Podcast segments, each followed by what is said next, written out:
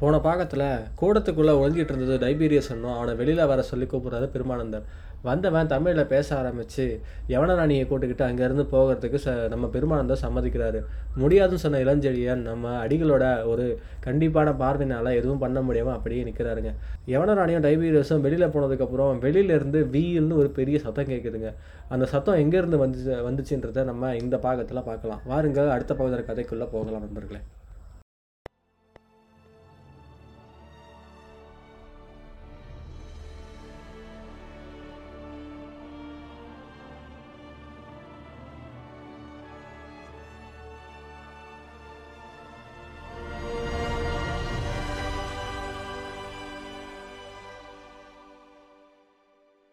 அத்தியாயம் பன்னிரெண்டு மணிவண்ணன் கோட்டம் அடிகளா திருக்கூடம்.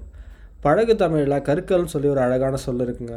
அந்த சொல் என்னென்னா இருளுக்கு பின் தான் ஒளி ஏற்ப ஏற்படுகிறத தத்துவத்தை சுட்டி காட்ட பொழுது சாஞ்சி சில நாழிகைக்கு அப்புறம் நம்ம வெள்ளி முளைக்கும் நேரத்துக்கு கொஞ்சம் இடைப்பட்ட காலத்தை கருக்கல்னு சொல்லி சொல்லுவாங்க. இப்போ கூட சொல்லுவாங்க அதே மாதிரி தான். கருக்கல்ல வந்துடுறேன் நீ போயிட்டே இருன்னு சொல்லி சொல்லுவாங்க. இதெல்லாம் நம்ம பேச்சு வழக்கில் இருக்கிற ஒரு வார்த்தை.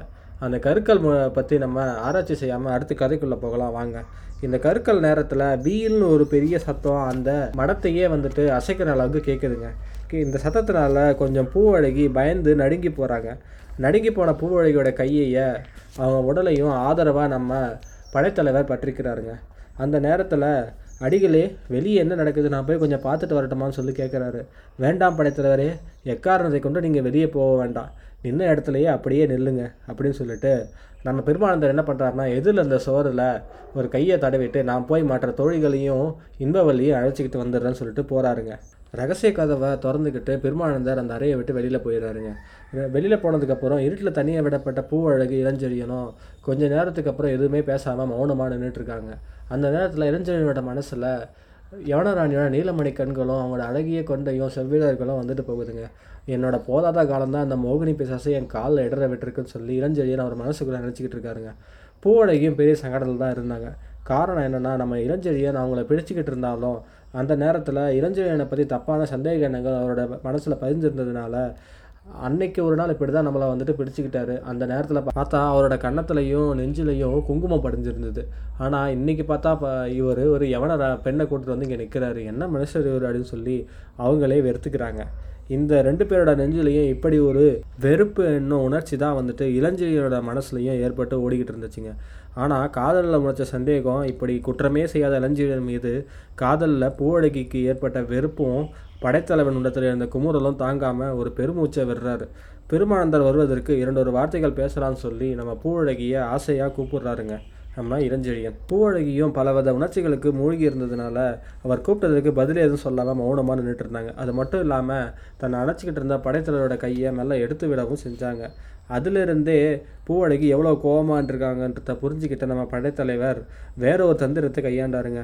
என்ன க கையாண்டாருன்னா தன் பூவழகி கடைசியாக உன் தந்தையின் எண்ணம் ஈடேறவில்லை அப்படின்னு சொல்லி கேட்குறாருங்க அதற்கு பதிலாக பூவழகி ஊம்ன்ற வார்த்தையை மட்டும் சொல்கிறாங்க மறுபடியும் நம்ம இளஞ்செழியன் வந்துட்டு உன் தந்தை அவருக்கு என்ன அப்படின்னு சொல்லி கொஞ்சம் கோபமாக கேட்குறாங்க கா அவர் எதுக்காக என்னை வீட்டை விட்டு வெளியே அனுப்பினார்?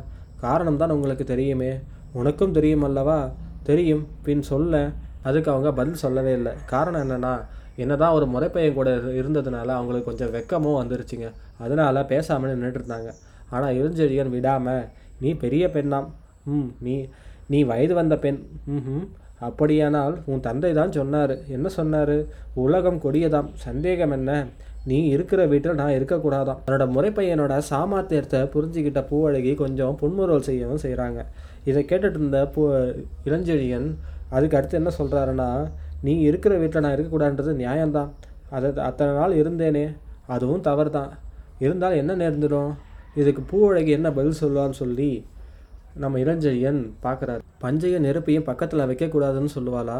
அல்லது பூவை அணுகுவது வண்டுக்கு இயல்புதான்னு சொல்லி சொல்லுவாளா? என்னதான் சொன்னாலும் உங்களை நான் பொறாமையால் தான் போக சொன்னேன்னு சொல்லி சொல்லுவாளான்னு சொல்லி இளஞ்செழியன் வெயிட் பண்ணுறாருங்க ஆனால் பூவழகி எதுவுமே சொல்லலைங்க. ஆனால் இளஞ்செழியன் விடாமல் பூவழகி என்னதான் உன் தந்தையோட எண்ணம் கடைசி வரைக்கும் ஈடேறவே இல்லை. காரணம் என்ன தெரியுதா? வயது வந்த பெண்ணான நீ இருக்கிற வீட்டில் நான் இருக்கக்கூடாதுன்னு சொல்லி என்னை அங்கேருந்து விரட்டினார். ஆனால் அவரோட எண்ணம் ஈடேறவே இல்லை.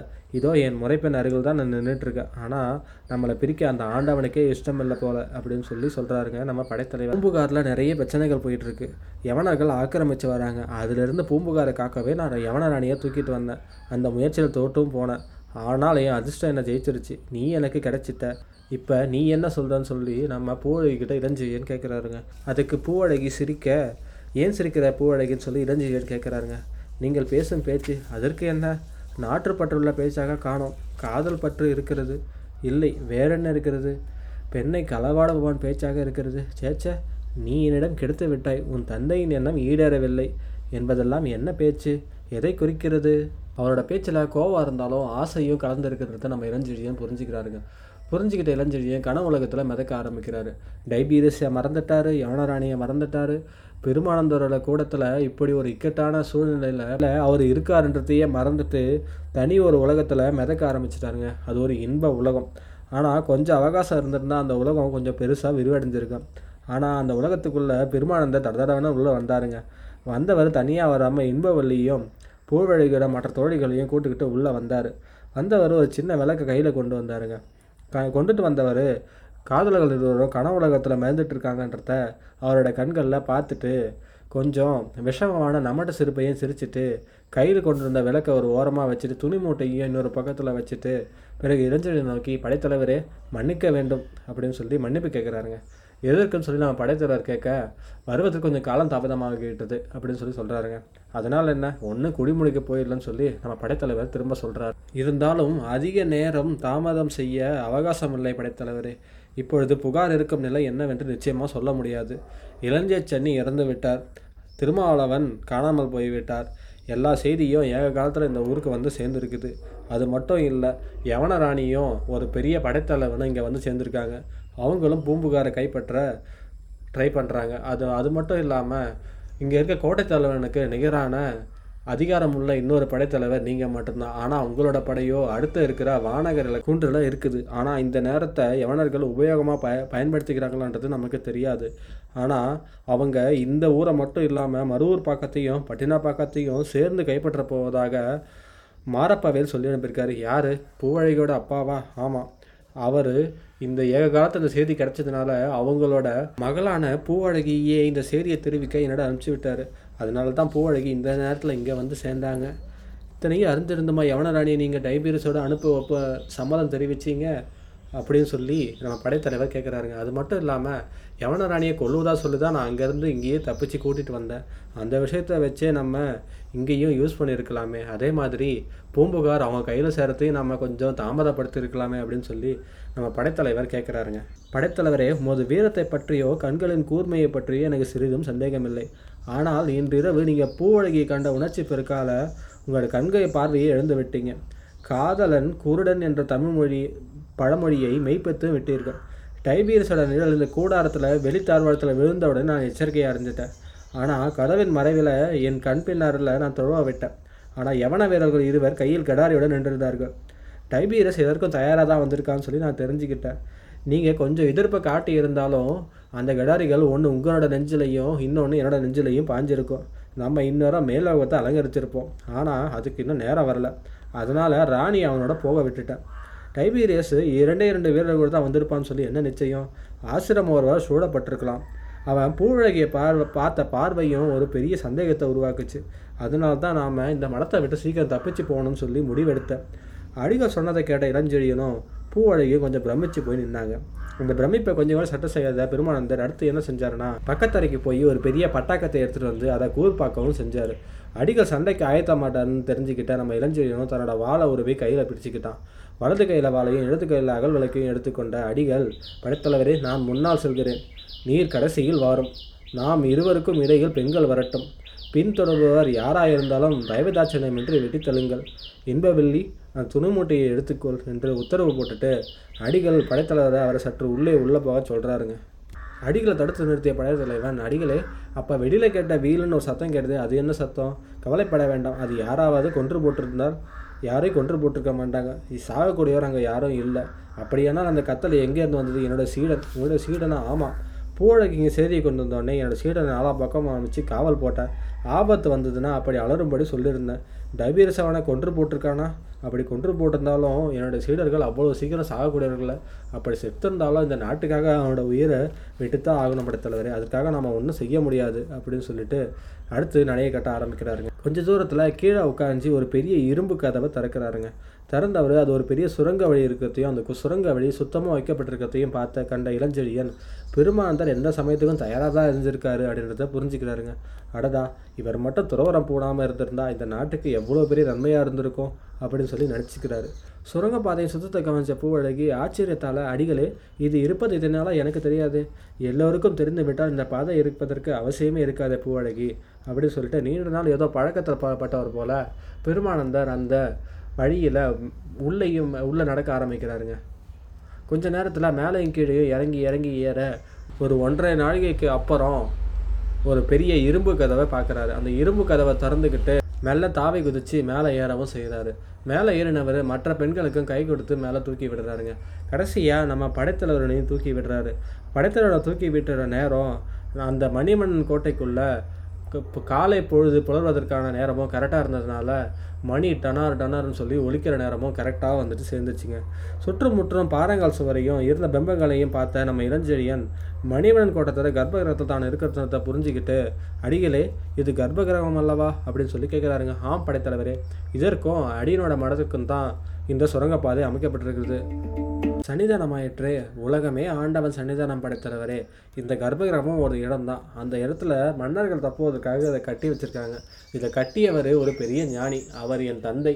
உங்கள் தந்தை ஒரு சிற்பியா? ஆமாம் என் தந்தை தான் இந்த இந்த ப சுரங்கப்பாதையை நிர்வகித்தவர் இந்த மணிகண்ணன் கோட்டையும் இந்த கோவிலையும் என் தந்தை தான் கட்டினார்.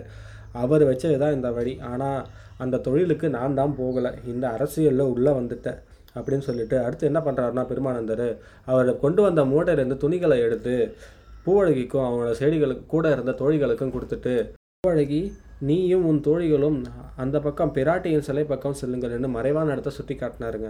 பெண்கள் அந்த சிறப்பை செஞ்சதுக்கு போனதுக்கப்புறம் பெருமானந்தர் என்ன பண்ணுறாருன்னா இருந்தனை நோக்கி படைத்தலைவரே பண்டார உடைகளை சீக்கிரம் அணிஞ்சிக்குங்க. கதவு திறக்கிறதுக்கு இன்னும் அரை நாழிகை தான் இருக்குது கதவு திறந்ததுக்கப்புறம் மணிவண்ணன் கூடத்துக்கு பூச்சொரி அடிகளா திருக்கூடம் இங்கே வரும். அந்த கூட்டத்துக்குள்ளே நாமளும் கலந்துக்கலாம்னு சொல்லி சொல்கிறாருங்க அவர்கள் வெளியே செல்லும்பொழுது மாற்று உடையில் நாமும் அவங்களோட சேர்ந்து வெளியில் போயிடலாம்னு சொல்லி சொல்கிறாரு அடிகளோட ஏற்பாடுகளை பார்த்து வேந்து போன படைத்தலைவர் பதில் எதுவும் சொல்லாமல் உடைய மாட்டிக்கிட்டாரு.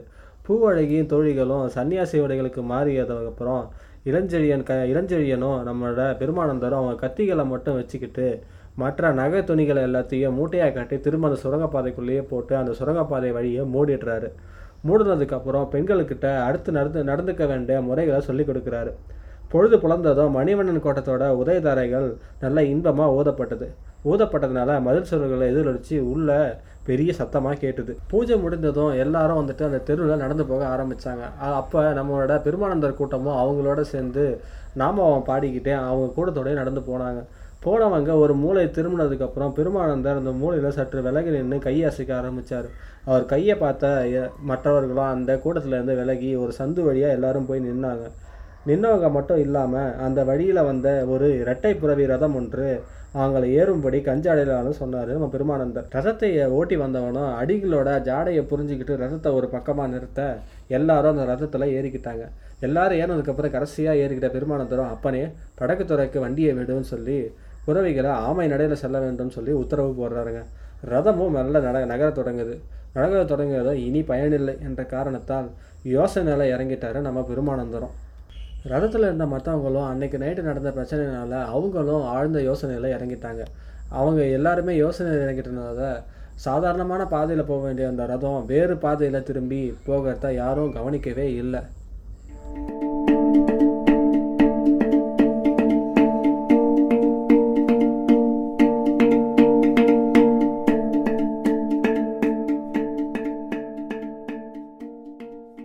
இத்துடன் பாகம் பன்னிரெண்டு மணிமன்னன் கோட்டம் அடிகளார் திருக்கூடம் முடிவடைகிறது.